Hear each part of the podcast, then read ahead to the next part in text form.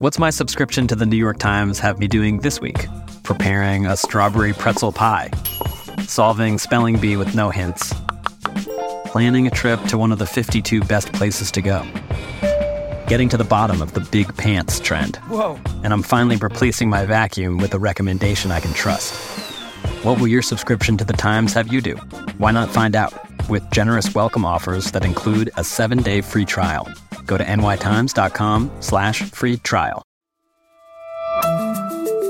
From the New York Times, I'm Michael Barbaro. It's Monday, October 28th. Here's what you need to know today. Last night, the United States brought the world's number one terrorist leader to justice. Abu Bakr al Baghdadi is dead. On Sunday, President Trump announced that the founder and leader of the Islamic State died during a U.S. military operation in Syria. Capturing or killing Baghdadi has been the top national security priority of my administration. Abu Bakr al Baghdadi inspired thousands of men and women from across the world to join ISIS and in 2014 created a caliphate for the terrorist group that at its height was the size of Britain and imposed a brutal form of Islam on its inhabitants. The thug who tried so hard to intimidate others spent his last moments in utter fear, in total panic and dread, terrified of the American forces bearing down on him. After years of eluding American forces, al Baghdadi was recently discovered in northwest Syria where U.S. commandos chased him into a tunnel. There, he detonated a suicide vest that killed himself and three of his young children. He was a sick and depraved man, and now he's gone.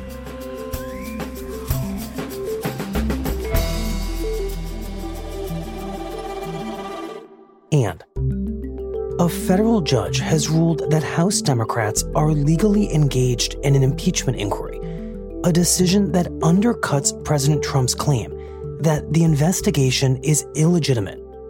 The case involved a request by impeachment investigators to view secret grand jury evidence gathered by the special counsel, Robert Mueller. Ordinarily, Congress would have no right to such material but the judge ruled that because the House is engaged in a formal impeachment inquiry, it does have a right to those materials, and that with the Trump administration trying to block the inquiry, the court was even more inclined to empower House investigators. Finally, I must confess, it is infuriating beyond words to live in a state as innovative and extraordinarily entrepreneurial and capable as the state of California to be living in an environment where we are seeing this kind of disruption and these kinds of blackouts. California's largest utility is once again cutting off electricity to millions of customers in the latest attempt to avoid electrical fires amid dry, hot, and windy weather. A major wildfire has already broken out in Northern California, where it has consumed more than 30,000 acres and prompted the evacuation of nearly 200,000 residents.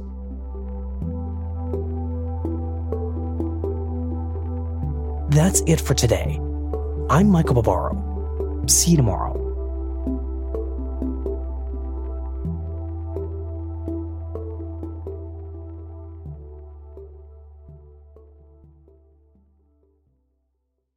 This podcast is supported by Americans United for Separation of Church and State. Americans United defends your freedom to live as yourself and believe as you choose, so long as you don't harm others. Core freedoms like abortion rights, marriage equality, public education, and even democracy itself rest upon the wall of separation between church and state. Christian nationalists are attacking these fundamental freedoms. Americans United is fighting back. Freedom without favor and equality without exception.